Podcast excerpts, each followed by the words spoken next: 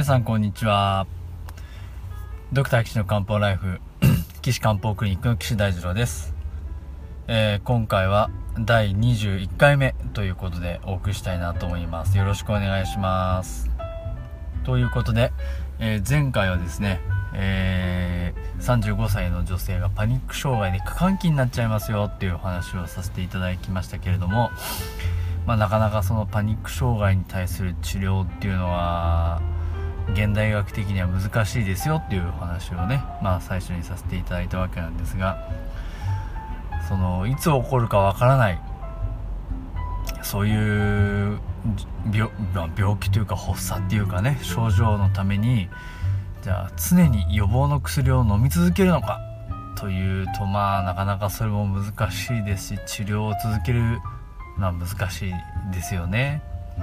ただそこをね漢方薬を飲むとですねまあ大体の人は発作が起こらなくなりますよね。で発作が最初のうちは発作が起こってもまあ大したことない。あちょっとなんか不安な気持ちが起こったけどあなんとか治った。あ不安な気持ちが起こったけどなんとか治った。あっていうのが続いてあそういえば最近そういう発作起こってないですっていう感じになりますよね。なのであのでしかも最終的にはあの肝の気の流れを調整していってあげるともう薬飲まなくても大丈夫ですっていうところまで行くのでもう何人もそれでね良くなる方お会いしてますね。でしかもだんだんそのなんだろうな。他のことも結構良くなったりして例えばお通じが悪かった人が良くなったりとか、うん、月経が辛かった人が、まあ、んまりそこまで辛くなくなるとか、うんと肩こりがひどかった人がもうそれもなくなるとか頭痛が出なくなりましたなんていうねことをおっしゃる方も多いなと思うんですよね。で今回の方は、うん、左の側頭部の頭痛があるみたいですよね。もう左の側頭部っていうとやっぱり前回も言いましたけど足の小葉単形と、えー手の小葉三小形が走まあそういう経絡があるんですけどあるので、まあ、そういったところを治療で使うのもいいなと思いつつですよ。つつね。あのーまず発作の時っていうのは胸が詰まったりとか息ができないとか人によるとこう溝落ちが詰まっちゃうとかね。あとはこう下から何か突き上げてくるみたいな感じのおへそから溝落ち何か突き上げてくるとかあとは喉にえーなんかつ詰まってて、えー飲み飲んでも飲み込めないみたいなことをおっしゃる方がね。でそれがあってなんか不安で不安でなんかパニクっちゃって息ができないみたいな。先生息が息ができないんです。あはははってなるんですけどまあでも冷静に考えるとですね息ができないんですって喋ってるっていうことは結構呼吸してるのででしょ？息吸えなかったら喋れませんよね。なので周りの人も一緒になってパニクっちゃうと増強されちゃうんで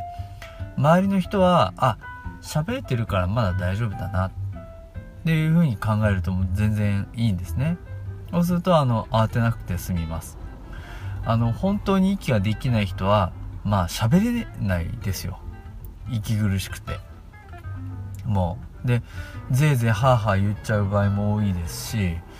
うんと結構冷静に考えると、うん、まあまだ大丈夫かなっていうふうに思えますよ、まあ、もし周りでそういう人がいたらあこの人まだ平気だなって自分を安心させてあげてください、うん、でそうでさっき言ったみたいなその胸で詰まるとかなんかへばりついてるとかあの飲み込んでも飲めないとかっていうことになるとこれね多分経絡的に言うと気系八脈の小脈が悪さしてると思うんですよね。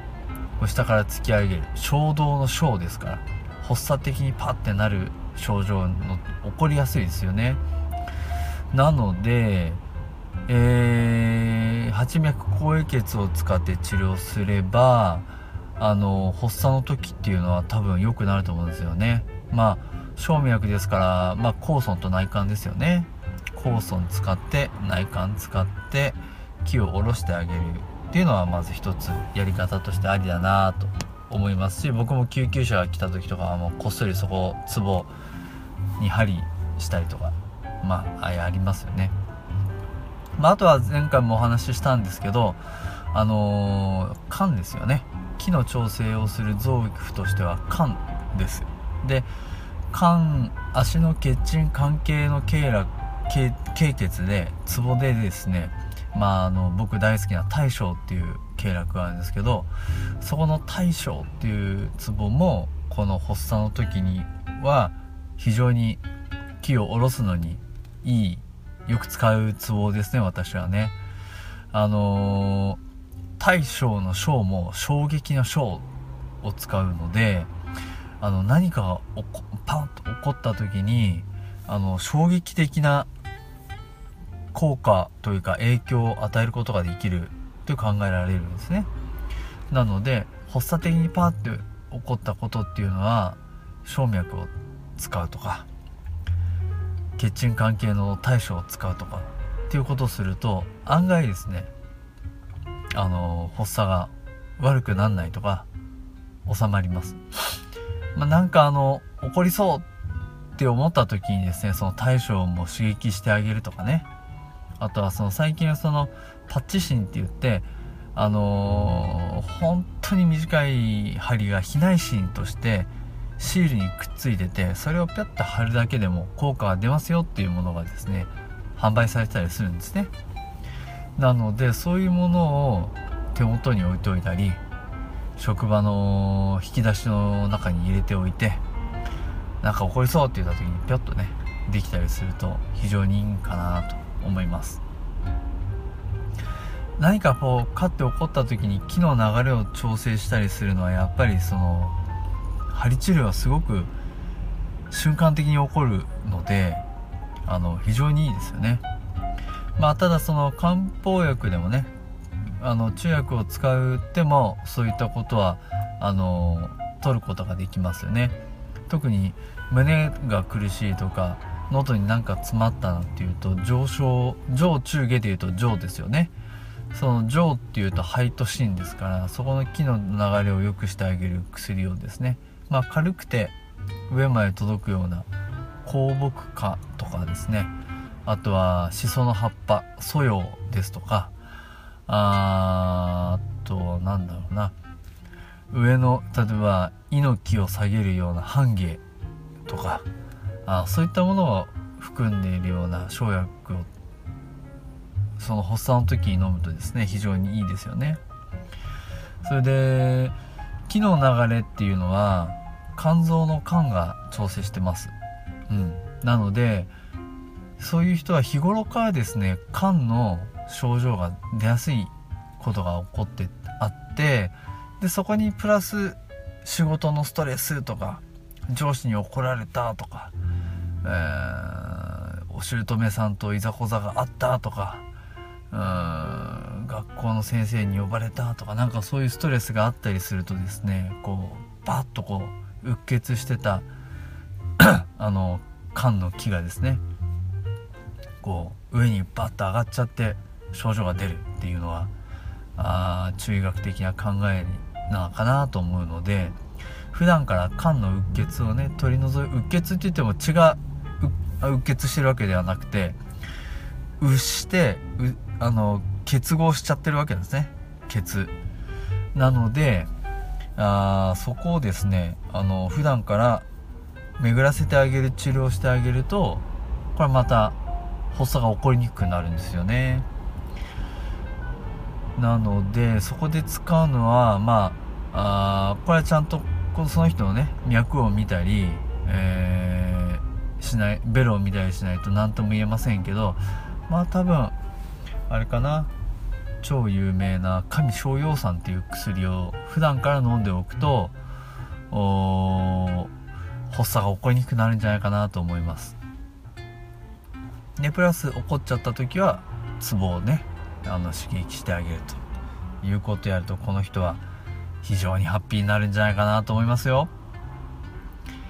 えー、まあ、そういう患者さんも私もたくさん見てきているので、あのー、もし治療ご希望であれば、あのクリニッ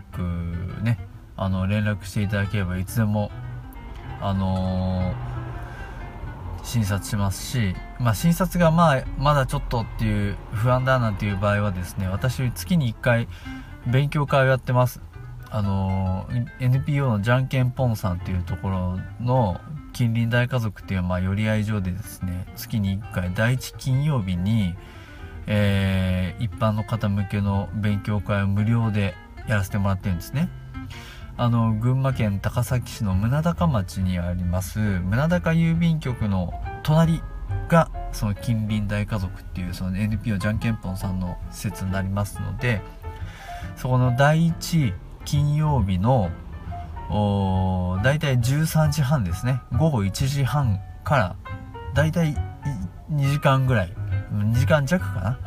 えー、やってますのでそちらへ来てですね相談していただいてもいいかなと思います、まあ、大体あの勉強会ではうんとその時期に応じたお話をさせてもらったりとかあの参加者の方からこういう相談があるんですけどなんていうのをこうねえー、このポッドキャストみたいにお話をさせてもらってたりあとは最後はあのお灸の体験会をさせてもらっててその話の流れでこのツボを刺激するといいんですよねなんていうのね。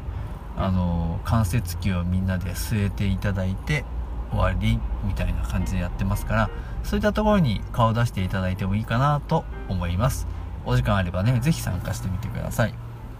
まあ、なかなか参加できないよっていう方はですね岸漢方クリニックのホームページからあお問い合わせをいただければこの番組でですね取り上げて相談させていただきたいなと思います、えー、岸漢方クリニックのホームページのお問い合わせフォームからあ